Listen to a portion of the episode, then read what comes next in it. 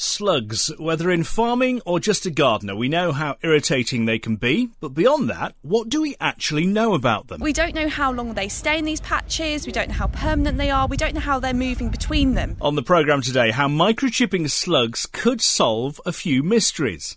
Also, we explore some different research with no microchips, finding out about worms on our farms. If one has small worm populations, it's looking, again, at tillage intensity and frequency, rotation diversity, and keeping something in the soil all the time. And a far from fruitless exercise later, as we find out how the weather this year has been ideal for our blackcurrant growers.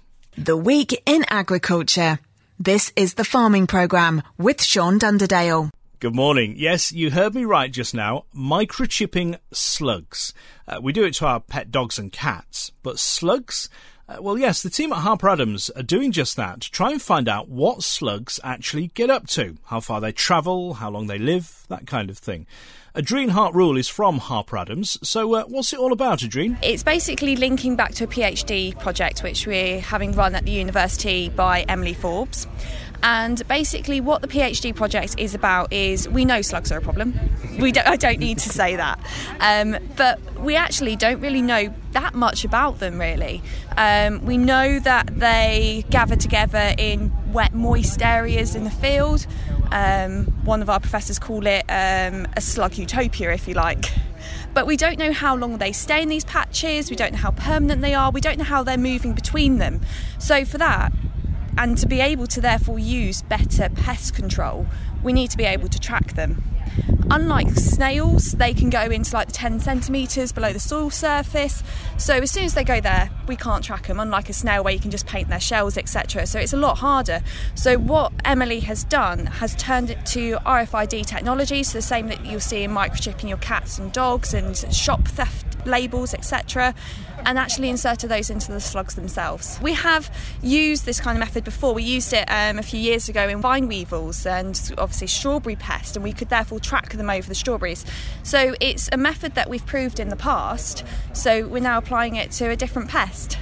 And I guess it's a bit early to say any results yet? Or? Yeah, so it's part of a PhD project, which normally take around 4 years to complete. So it's a couple of years off being able to look at it. She has done some tests. She is seeing some of the changes the patches are going, but obviously there's a lot of analysis to go on. So at the moment, we can't really say what the results are. It must be fascinating because, as you say, we know slugs are causing the damage, but actually why, where, how, all those questions, we just don't know, do we? Exactly, most definitely. And even your person in their garden has a hatred of slugs. Everyone at all different levels understands this pest problems, and we've all got an invested interest in it. What are we stood in front of here? Explain, talk us through it. So what we have here is we kind of, not real slugs because they wouldn't survive, it would be too mean and horrible. So we've got some that are hidden away in this soil. And what we have here is a smaller version of what Emily goes out into the field and uses. So hers is more like the size of a metal detector, while I'm holding one which kind of fits into the palm of my hand. And for demonstration, you can just about see the microchip which is inserting slugs there, so it's thinner than your fingernail in there, very, very tiny. But what it does is when it goes over, we get it to the point where it will say reading, and then when you find the microchip, it makes that noise. And then on the screen, there's a number. So exactly the same with Emily's version of the scanner. Each slug basically gets a number. It gets an identity. So what she can do is she can go out into the night, which is when they're mostly active, and just basically use her scanner like a metal detector would, and then she'll get the numbers coming through. And that way she can go out in general intervals throughout the night and be able to find the slugs in the field and see how far they've moved in that time period. Fabulous. Well, we'll have to come back and do an update in a couple of years' time, see what results we finally get. No, but it's really interesting. Thank you. No worries. Thank you. It will be fascinating to see what comes from that project, and we will report back once the work is complete. Adreen Hart-Rule there at Harper Adams, microchipping slugs. So we've talked about microchipping slugs, someone who needs no microchipping. We know what he gets up to. I'm not sure about that, actually. I'm looking at the grey markets. That's all I meant. Okay. It's Chris Spratt from Open Field, as you can hear. Hello, Chris. Morning, Sean. What are happening with those grey markets, then? After several weeks of bullish news, the markets faltered a little this week, actually. Russia continues to export wheat at a very strong pace. latest figures from their ministry midweek came out, export figures of wheat, 6.4 million tonnes compared to 3.7 million tonnes last year, with analysts calling their wheat exports by the end of the season possibly up to 35 million tonnes. So, you know, very big figures really, bearing in mind our UK crop's probably 13.5 to 14 million tonnes.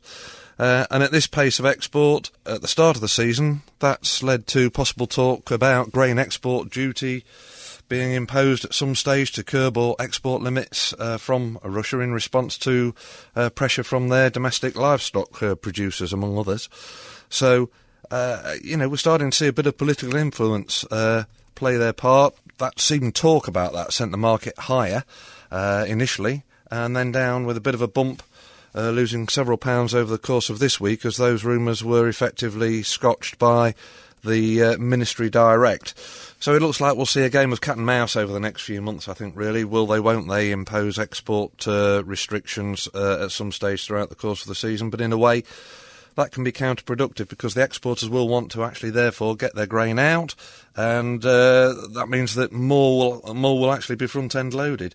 So you can imagine this uncertainty is going to be very telling, I think, and we're already starting to see an influence there coupled with other factors as well, and I think we are going to see some, you know, large swings in prices like we are doing already, even over a relatively short period of hours or days. German wheat production, that's down 23% year-on-year at 18.6 million tonnes. And I think as the dust starts to settle, the market seems supported overall because, you know, we have got some fairly significant downgrades and still plenty to keep our eye on as far as the Southern Hemisphere is concerned. But the bullish sentiment of two, 3 weeks ago seems to have eased a little bit at the moment. So I still see good values, but a bumpy ride ahead. In the UK, the first-hand farm supplies, I think they're going to be a little bit more difficult to tempt out now, certainly in the short term, now that we've seen harvest almost finished and values having eased back. Yield reports in my area anyway, which is really sort of the wash up to the Humber and into South Yorkshire. Yield reports there are varying, really, very considerably, as much as I've seen in many years, really. So not all growers are in the situation to be able to take advantage of these higher prices that we've got at the moment. And obviously some people made commitments prior to harvest. And that variation really comes from soil types and whether the weather's been a bit friendlier to some people than others, really. The other local news is that the Hull ethanol plant is to close at the end of September for maintenance. That did little to help support values locally. But I think since Christmas we've seen wheat prices up 30% and an increase in ethanol prices of 9%. So might be a bit more to that than meets the eye. Malting barley values, well, they're holding up well. We've got a good feed base there and a sensible premium and, I think, attractive prices at the moment. Most spring samples seem usable with the exceptions, few and far between, really, but there are some out there where soil types and weather patterns have hindered development. Oilseed rape, well, the trade wars between China and the US seem to be ongoing, and although they're not making really that much improvement, you know, it's making the market more difficult to read and everybody's treading on eggshells. I'm not quite sure the importers into the UK will have such an easy ride as they've had for the last year or two. You know, we've still got issues in Canada and Australia and their crops are under pressure. As far as prices are concerned, feed wheat for September 172 to 176 ex-farm, with November 174 to 178, and May 19 178 to 182, dependent on area. The milling wheat premium is somewhere around about £15 at the moment. Feed wheat for November 19, so that's the crop that's about to go in the ground, well, 159 to 162 for November. And I do just think that there will be, at these sort of levels, people will be drilling significant areas of wheat, not just here but elsewhere. And there's an old saying, Sean, big prices cure big prices. Feed barley 168 to 172 for September, with November 170 to 174. Spring barley, well, that's just over £200 now for the autumn for the right quality sample, but in the new year, rolling into the spring, summer months, 210 to 215 should be achievable for those that feel confident anyway to store a quality product at these sort of numbers. Oilseed rape, 321 to 325 for September, with November 325 to 328 ex-farm. So I think we've got some attractive prices out there. It really just depends, I think, how what percentage people have got sold at the moment. And I think also, you know, there's plenty of news being talked about this week about Brexit, and you can't help wonder about the implications of a no-deal Brexit to our grain prices, and I think that's creating a bit of uncertainty, and maybe we shouldn't underestimate that factor when looking at forward prices. Thanks, Chris. Chris Spratt from Open Field. Now, after the snow, but before the dry spell, were you one of the farmers who took part in the 60-minute worm idea?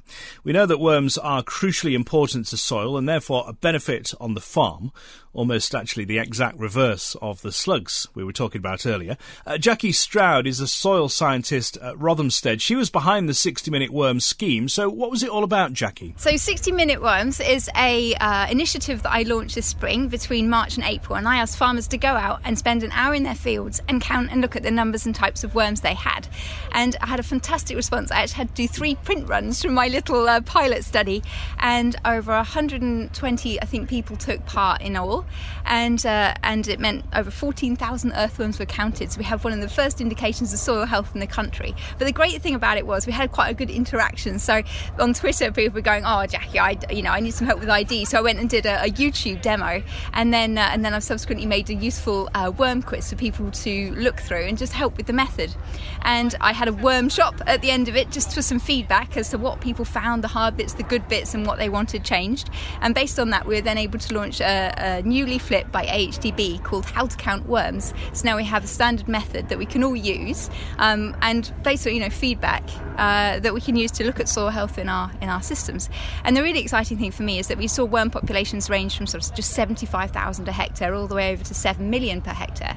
But what it can show is which soil management practices work best, and because we're using the same method, we can all compare and share and all together help improve our soil health as we go along. Do you think enough in agriculture understand the importance of worms in soils and how that's helping the soil? Definitely. If you ask people what's a useful indicator of soil health, then number one ranked is worms, because it's one of the first things that you see, and it changes. And even more broadly, sort of just ploughing the soil and looking at the numbers of birds that are following you or the litter degradation rates, that sort of thing. So there's something that we all see.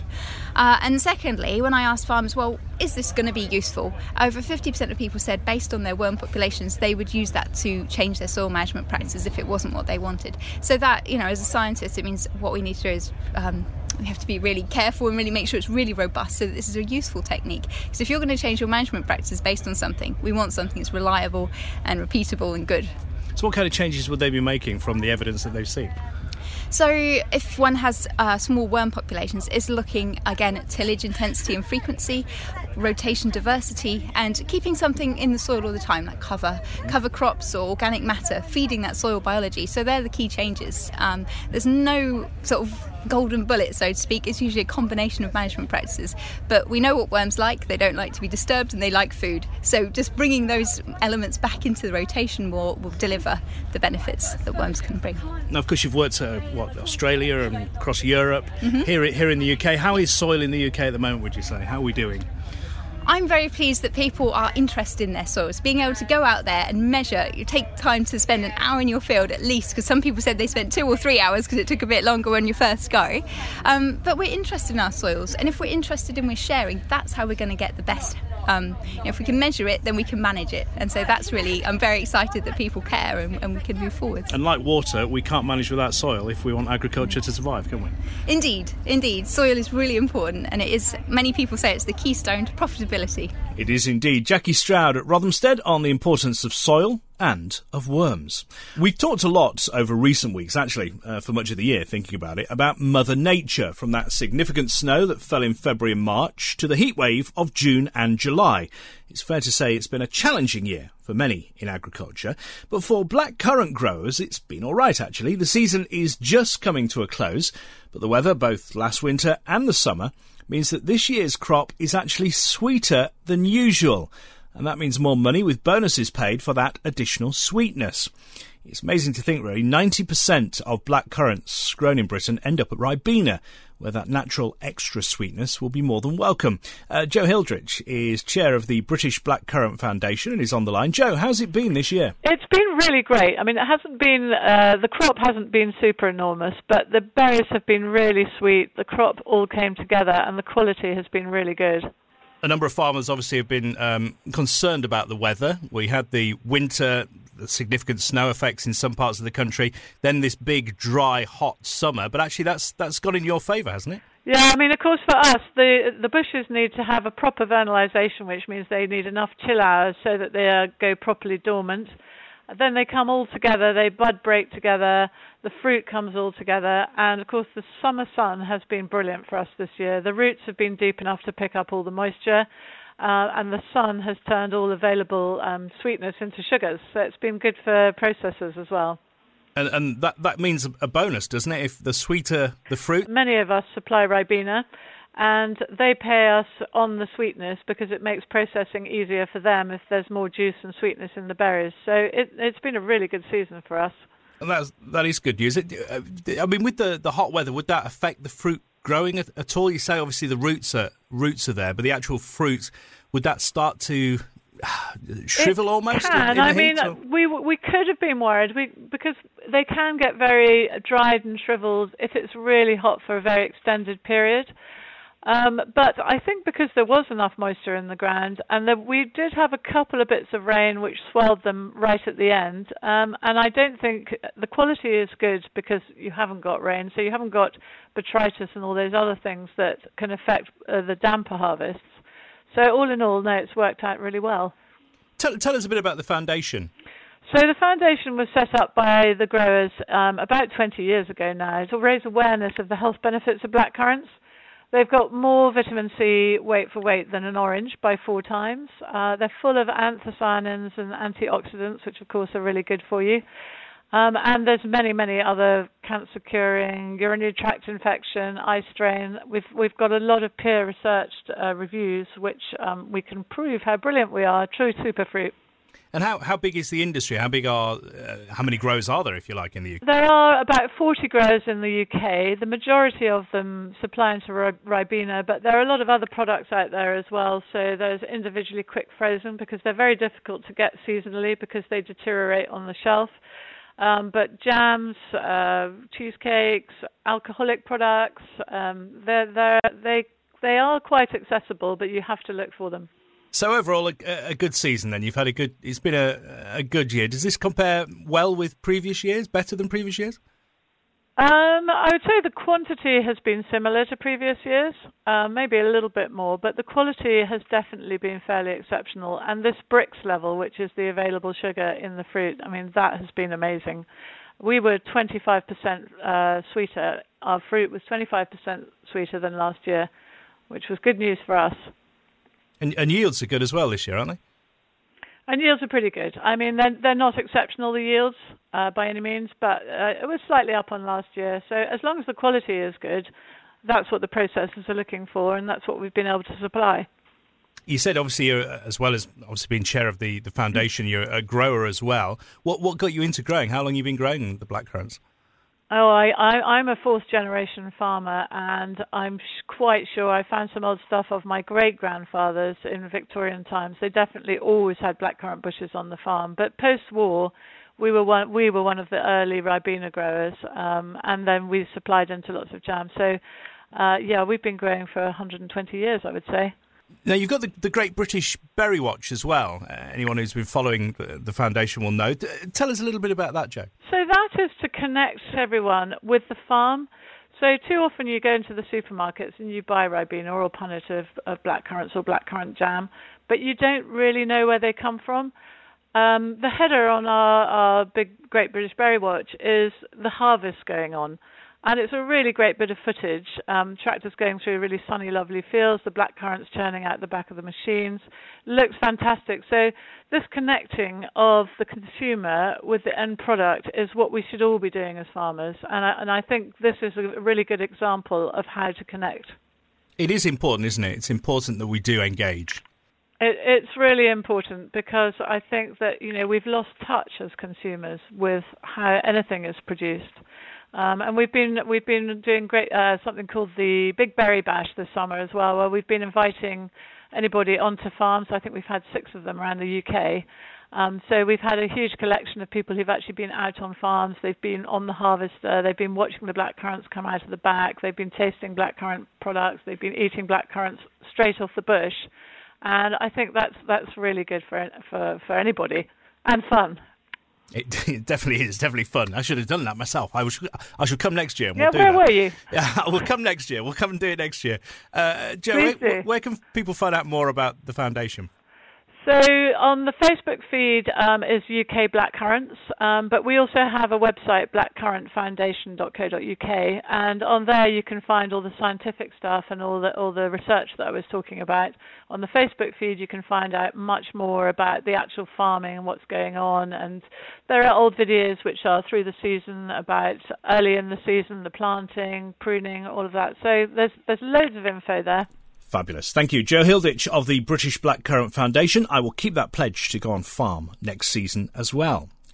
Let's stick with fruit for a little longer, shall we? Research claims less than 50% of people in Britain are getting their 5 a day, or at least admitting it to researchers. It is a shame that more fruit, such as blackcurrants, aren't being sampled daily. Yes, 90% goes to Ribena. That's still 10% for us to eat.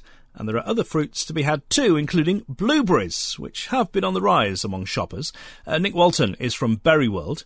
As well as that natural sweetness, thanks to the weather, they've been working to improve the varieties of such fruit. So, Nick, tell us more about what you've been doing. Yeah, we put a lot of work into the breeding programmes, looking at key things, how we can improve the varieties in terms of appearance, flavour and texture. Basically, you're taking two blueberry varieties and crossing them to produce a daughter or a son variety that is much better.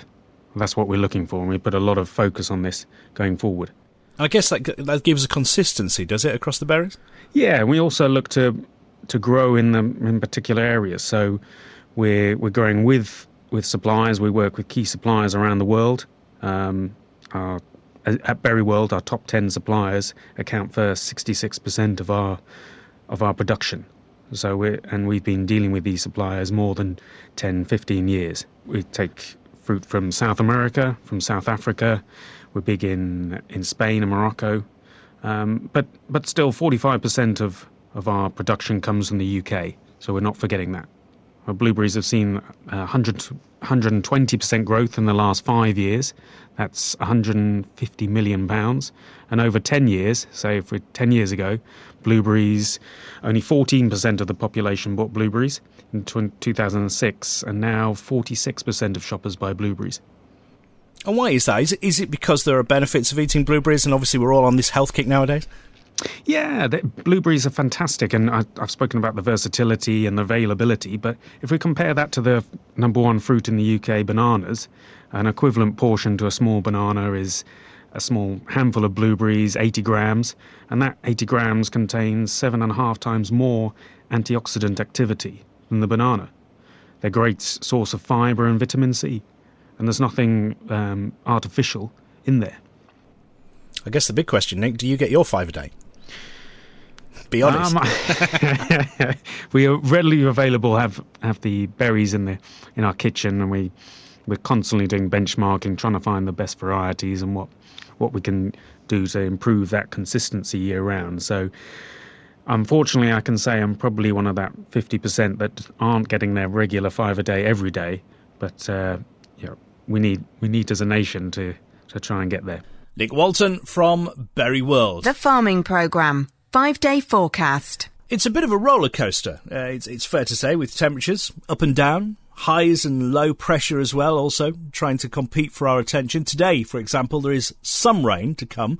We're looking at highs of around 17 Celsius, quite breezy as well from the south, 15, but gusting at 30 miles an hour by the end of the day. That rain won't last for long, though, should soon pass over, and then it's a dry but cloudy night ahead. 13 the low, the wind continuing from the west at 12, maybe gusting at 25 miles an hour. Then a sunny bank holiday Monday, which is good to hear. 19 the high, the wind still from the west at about 15 miles an hour. Clear skies to start Monday night into Tuesday morning, but some cloud to come. 12 the low, the wind more from the southeast at about 5 miles an hour. And then a sunny start to Tuesday, but it will cloud over with some rain to come. Could be heavy as we hit Tuesday night into Wednesday morning. Highs for Tuesday, a little warmer, 23, the wind from the south at about 15 miles an hour. As I say, another band of rain sweeping across through early parts of Wednesday morning. Could be very heavy in places as well. We'll watch that as we get nearer to Wednesday. 14, the overnight low. The wind, more from the north, 15, gusting at 25 miles an hour. And then a wet Wednesday should dry out by the end of the day. We're looking at a cooler 15 as a high, and the wind continuing from the north, 15 to 25 miles an hour. Then the latter end of the week, it should be drier once that rain has passed over. We're looking at highs nearer 17 Celsius with lows of around 9 degrees. And that's the forecast. Next week, we'll help launch Love Lamb Week, and we hear from the British Free Range Egg Producers Association as they ask for an immediate price rise. Why? We'll explain next week. Until then, have a good week's farming.